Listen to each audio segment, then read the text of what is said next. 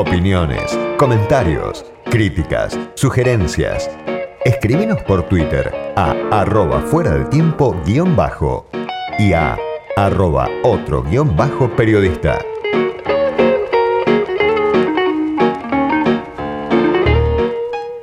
Abrumados como estamos por la discusión, por la reestructuración de la deuda, abrumados como estamos por la cuarentena, por el encierro, por el crecimiento, sobre todo en el área metropolitana de Buenos Aires, de los casos de COVID, pareciera que no hay espacio ni tiempo para discutir otra cosa que no sea la urgencia, la urgencia de la deuda, la urgencia de la peste.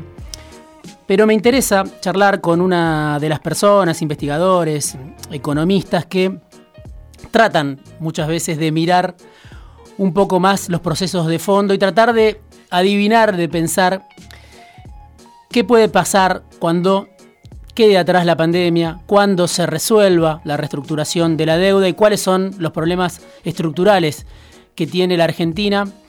Para eso, esta tarde llamamos a Bernardo Kosakov, un economista de larga trayectoria, profesor en la Universidad de Itela, profesor en la Universidad de Buenos Aires, en la Universidad de Quilmes, exfuncionario además de la CEPAL y especialista en desarrollo económico. esos dos términos de los que tanto se habla, pero que muchas veces es difícil llevar a la práctica, lograr que la Argentina vuelva al sendero del desarrollo, al sendero del crecimiento. Bernardo, buenas tardes, soy Diego Genú, ¿cómo le va? Eh, buenas tardes, Diego, gracias por tu llamado. Bueno, primero esto, ¿no? ¿Qué es lo que más le preocupa del escenario que estamos viendo hoy en, esta situación de parálisis generalizada que obviamente excede a la Argentina, pero qué es lo excepcional, si uno tuviera que pensar, y qué es lo que permanece como obstáculo para ese desarrollo argentino eh, entre los componentes de la economía argentina, del cuadro que acostumbramos a ver, ¿no? con caída en este momento de recaudación, con caída de los índices de producción, obviamente en la construcción, ¿Qué es lo que más le preocupa y, qué hay de excepcional y qué hay de, permanente en este cuadro? Eh, bueno, en realidad, a ver, creo que lo que tenemos en, la situación actual es que simplemente eh, fue un hecho inesperado, excepcional, eh, de muy difícil manejo, que tiene implicancias en lo sanitario, en lo económico, en lo social, en, en lo emotivo de la gente y básicamente un escenario en donde la incertidumbre aumenta y de alguna forma amplifica y nos muestra con mayor nitidez todas las cuestiones estructurales que estaban anteriores a, esta pandemia y al mismo tiempo eh, estos son los activos sobre los cuales vamos a tener que transitar y recuperar las fuentes de crecimiento, el empleo, la equidad, lo que uno piensa como modelo de desarrollo. En la coyuntura actual, cualquier indicador, como vos recién mencionabas, eh, cae la recaudación, la caída del nivel de actividad es brutal, la caída de los ingresos, sobre todo de, la gente eh, más humilde, es, muy complicada, los problemas del mercado de trabajo, etcétera, etcétera, y, y esto lo estamos transitando, todavía inclusive lo más complicado eh, no ha sucedido, van a transcurrir en las próximas semanas. Eh, ¿Qué punto de partida teníamos antes? Y obviamente eran algunas cuestiones que caracterizan a nuestra, sociedad. Una sociedad que creo que el hecho más más eh, demostrativo de nuestras dificultades ha sido siempre la volatilidad y la incertidumbre. Una economía que no tiene capacidad de poder tener un sendero de crecimiento y un horizonte de largo plazo, en donde por momentos crecemos muy rápido, pero que eso se interrumpe y tenemos permanentes crisis y eso nos da la volatilidad y que ha tenido consecuencias muy nefastas en lo productivo y en, la exclusión social. Visto más en el corto plazo, antes de la pandemia veníamos de una década de, estancamiento, de no creación de empleo privado, de una inversión muy baja y con caídas permanentes, estamos en valores en torno al 15% del PBI. Esto implica al mismo tiempo una productividad que está estancada, una ausencia de, cambio estructural, esto es, nuevos sectores que dinamicen y generen empleo. Tenemos capacidad científico-tecnológica espectacular, pero gastamos muy poquito en investigación y desarrollo, y en particular el sector privado. En fin, y todo esto tiene inmediatamente un desempeño macroeconómico que todos conocemos, eh, aceleración de la inflación, o la ausencia de un mercado de capitales, un gasto público muy alto, que eso no es el problema, sino la baja calidad del gasto público, y esto determina la existencia de tasas impositivas muy altas que complican a la producción y con derivan en problemas fiscales y un poquito todo lo que lo que conocemos. Sí, ahora Bernardo, hoy eh, lo que vemos en las escenas cotidianas aparece en primer plano una escena que muchas veces eh, está olvidada o que no, que no es atendida como corresponde, que es la de las villas de emergencia, ¿no? En el conurbano bonaerense, en la ciudad de Buenos Aires, uno puede decir también en el interior del país, en Chaco. Y todos los pronósticos indican que viene más desigualdad y más pobreza. Salimos más pobres y más inequitativos como sociedad, probablemente, de este cuadro. La pregunta que tengo para hacerles si hay espacio para algún tipo de medida audaz en este contexto o hay que ir a una mesa de consenso, a un Consejo Económico y Social que tantas veces se mencionó, la idea de un contrato social, de un pacto social, de un La Moncloa, bueno, tantas veces se aludió a ese acuerdo empresarios, sindicatos. ¿Cuál es este, su mirada? ¿Hay que romper con alguna medida distinta a lo que venimos probando o hay que sentarse a una mesa a consensuar? No, creo que hay que ser notablemente audaces. Al problema estructural que construimos desde el Rodrigazo de 1975 hasta ahora fue este fenómeno brutal proceso de exclusión. Lo que tenemos ahí es un tercio de la gente que no solamente no tiene ingresos, que eh, o que tiene empleos muy precarios o están desocupados, sino que también que le hemos dado una educación muy baja y no tienen las habilidades y las capacidades que se requieren para entrar en, la formalidad del, del mercado de trabajo y recuperar la dignidad. Quizás la buena noticia que tenemos que tener es que en los últimos años se generó un colchón de protección que anteriormente la sociedad argentina no la tenía. No la teníamos, por ejemplo, cuando fue la crisis del 2001, que lo primero que apareció de un programa de ayuda fue el plan de jefas y jefes que, que se armaron ahí con las manzaneras en la época de Dualde. Sí. Hoy la cantidad de programas que se han hecho para proteger a esos sectores excluidos e inclusive toda la ampliación de la previsión eh, social en el campo de las jubilaciones creó un colchón de amortiguación muy importante frente a este tsunami de crisis que tenemos. Sí. Y nos aparece un problema adicional que es mucho más complicado. La crisis actual lo que está generando son nuevos pobres, sí. que es básicamente 5, 6, 7 millones de personas de las clases medias y las clases medias bajas, eh, gente, trabajadores de oficios independientes, pequeños comerciantes, etcétera, que ahora están teniendo una pérdida de su puesto de trabajo, de sus ingresos, y que no tienen este colchón de amortiguación de las políticas que fuimos construidos.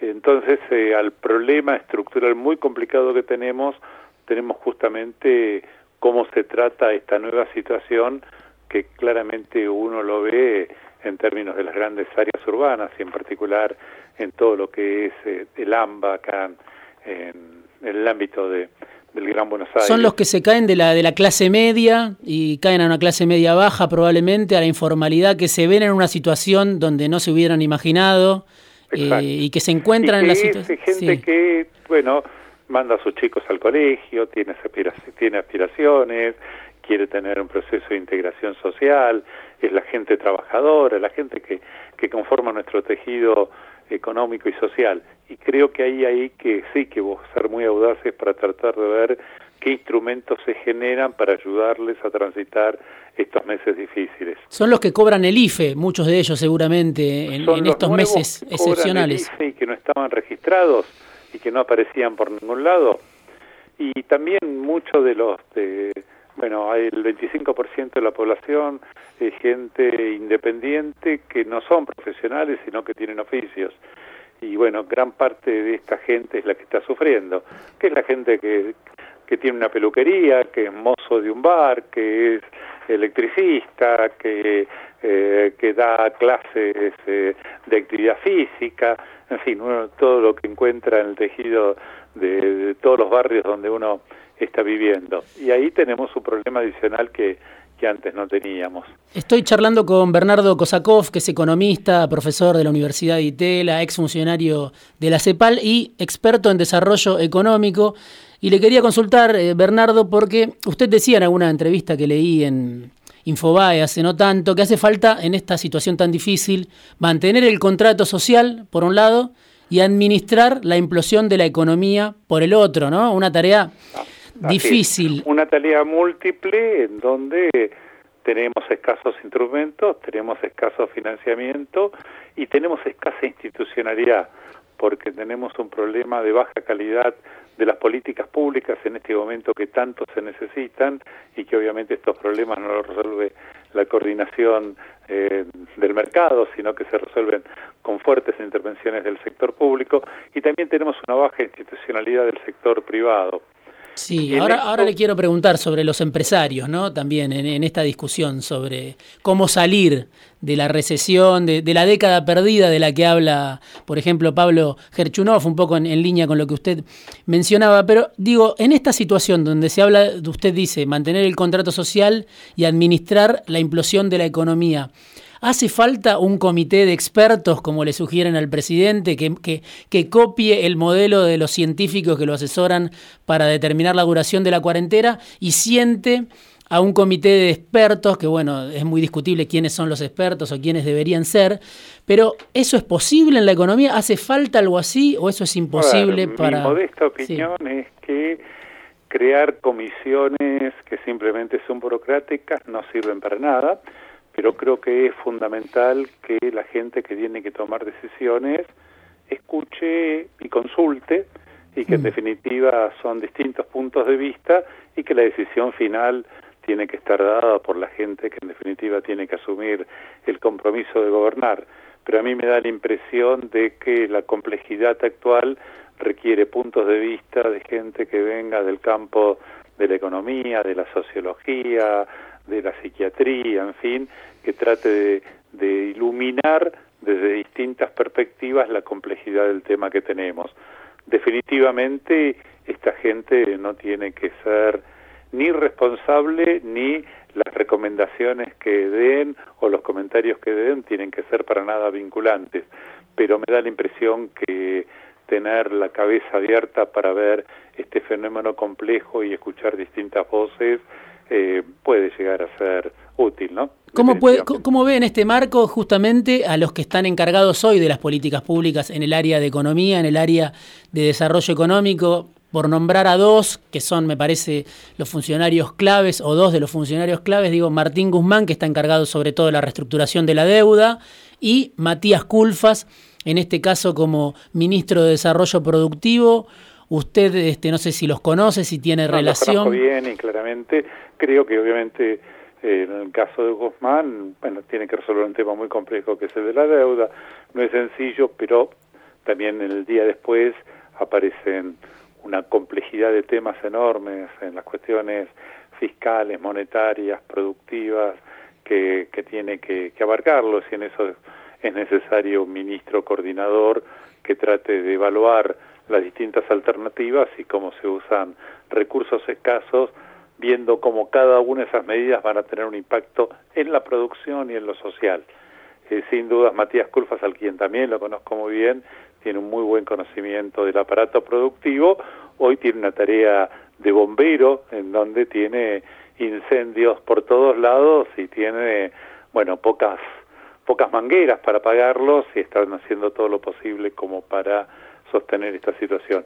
Pero me da la, la impresión de que hace falta justamente ahora pensar el día después. En una Argentina que es notablemente heterogénea, con lo cual también es notablemente contradictoria, porque la Argentina, a diferencia de, de los otros 200 países en desarrollo del mundo, tiene un sector muy moderno y muy competitivo y que esto hay que valorarlo y es importante, pero al mismo tiempo sabemos que no es suficiente. Es el que nos genera las exportaciones, donde se hacen los gastos de investigación y desarrollo, tienen los mejores recursos humanos y demás, pero abarca solamente el 20% del empleo. Sí, usted se refiere al, campo y a vaca muerta, ¿no? Sobre todo. No, es el campo, son las grandes plantas de insumos básicos, sectores de la industria automotriz, eh, los recursos que tenemos en pesca, en minería, en forestal, todo lo que tenemos en el mundo farmoquímico, eh, INVAP. Mm, la Argentina tiene unas 200 o 300 áreas en donde pocos países en desarrollo tienen. Y esto es muy bueno, pero no es suficiente.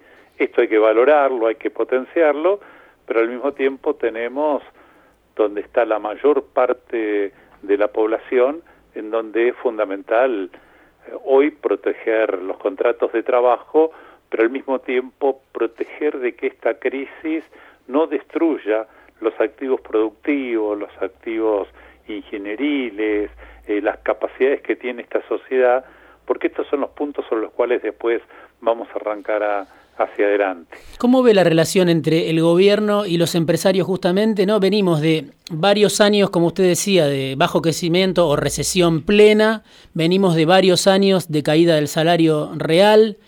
Eh, algunos dicen, bueno, en este momento se está llevando a cabo un ajuste sobre los salarios, eh, al mismo tiempo los empresarios se quejan muchas veces del gobierno, aparecen ruidos, aparecen discusiones. Eh, ¿Cómo lo ve ese vínculo? En este caso lo que hay que entender es que la crisis afecta a todos y que obviamente después hay que asumir los costos como para recuperarnos. Eh, y creo que fundamentalmente hacen falta fuertes procesos de cooperación público y privada atendiendo fundamentalmente al beneficio social y que tenemos que tender a una sociedad que recupere el crecimiento y ese crecimiento solo va a poder ser sostenible si tenemos una sociedad más equitativa y más igualitaria. Con lo cual es un tema muy complejo de resolver.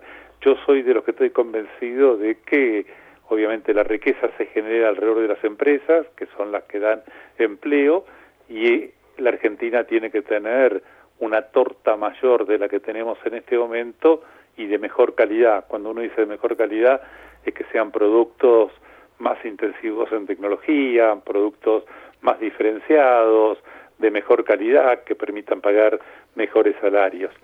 Y obviamente, simultáneamente con ese crecimiento, tiene que haber una pauta distributiva más equitativa. Si no se generan esos, esos mecanismos de compensación, es muy difícil tener justamente un clima de, eh, de funcionamiento de, las sociedades. Eh, y para esto, obviamente, se requiere de mucha cooperación y en este momento es fundamental, eh, bueno, tratar de eliminar las viejas grietas, los viejos dilemas hmm. que nos que nos atan al pasado y generar un mecanismo de acción colectiva para ver cómo todos juntos podemos salir adelante y al mismo tiempo con procesos de distribución que sean más equitativos que en el pasado. Estamos en un contexto donde hay publicaciones como The Economist, por ejemplo, que le dicen adiós a la globalización, ¿no? Eh, un momento donde se cierran muchos estados, obviamente la parálisis, obviamente la falta de circulación a la que obliga la pandemia, pero hacia adelante pareciera que vamos a un mundo, por un lado, con más protagonismo del Estado, por otro lado, a un mundo más cerrado. La pregunta que le hago es, ¿qué espacio hay para el desarrollo del Mercosur en este marco, en un mundo que se cierra y además no con Bolsonaro en Brasil, bueno, con Fernández en Argentina? ¿Qué, espacio ve para el Mercosur en el corto plazo? A ver, eh, la globalización se está replanteando, esto no significa que desaparezca, va a tener matices distintos. Hay un conjunto de indicadores de los últimos de los últimos años en donde ha disminuido el comercio internacional, eh, donde la inversión extranjera directa también tiene menor dinamismo, donde el principal motor del crecimiento, que es China, que antes tenía una clara orientación exportadora, ahora tiene una mayor orientación hacia el mercado doméstico y tiene capacidades propias muy distintas del pasado. En fin, existen algunos indicadores en donde la globalización tiene matices distintos, pero esto no significa que haya desaparecido. La pandemia actual plantea nuevos requerimientos en términos de seguridad alimentaria, seguridad sanitaria y en donde la localización de la producción tenga una logística distinta de la que tenía antes y de alguna forma está planteando los temas de cercanía como un aspecto fundamental.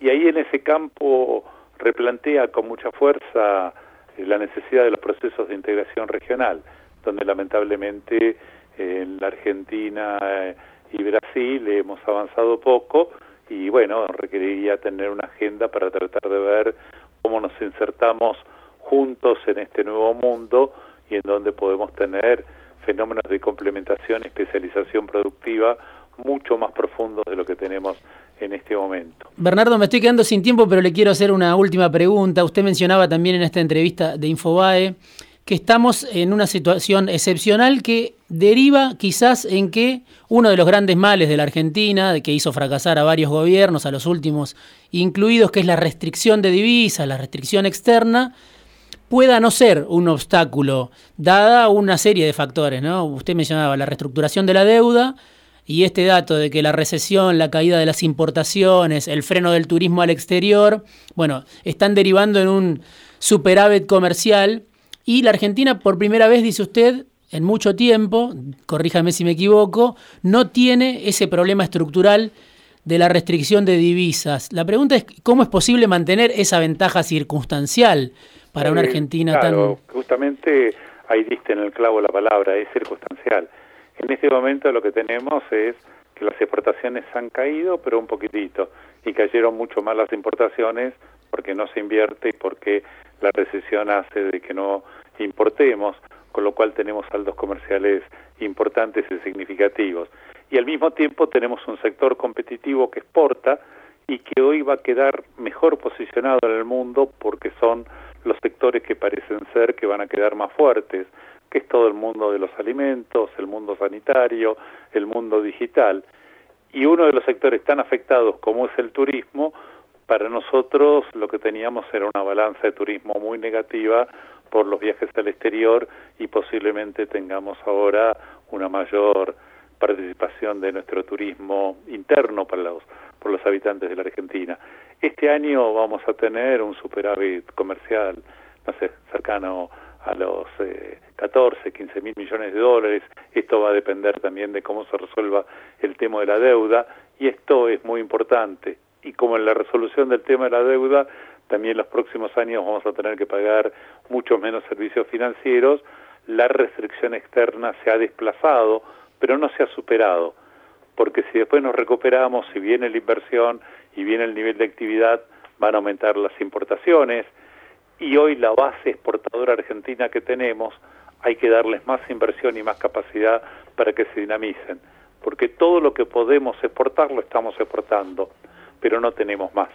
Y obviamente el país requiere generar exportaciones y generar empleo, para eso tenemos que invertir y aumentar nuestras capacidades.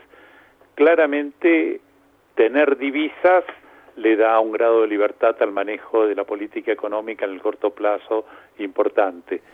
Pero, te repito, esto es circunstancial.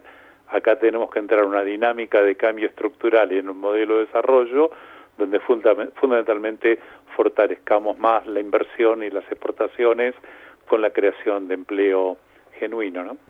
Bernardo, muchas gracias por este rato con nosotros en Fuera de Tiempo por FM Millennium. No, muchas gracias y ojalá, bueno, exista un mecanismo de acción colectiva en donde entre todos juntos podamos salir adelante y, te repito, los próximos meses van a ser duros, pero si logramos tener ese tipo de cooperación, la Argentina tiene una luz después de, de esta situación tan difícil que está viviendo mucha gente. Bernardo Kosakov, economista, profesor en la Universidad de Buenos Aires, Universidad de Tela, en la Universidad de Quilmes, ex funcionario de la CEPAL, especialista en desarrollo económico. Un lujo esta tarde en Fuera de Tiempo.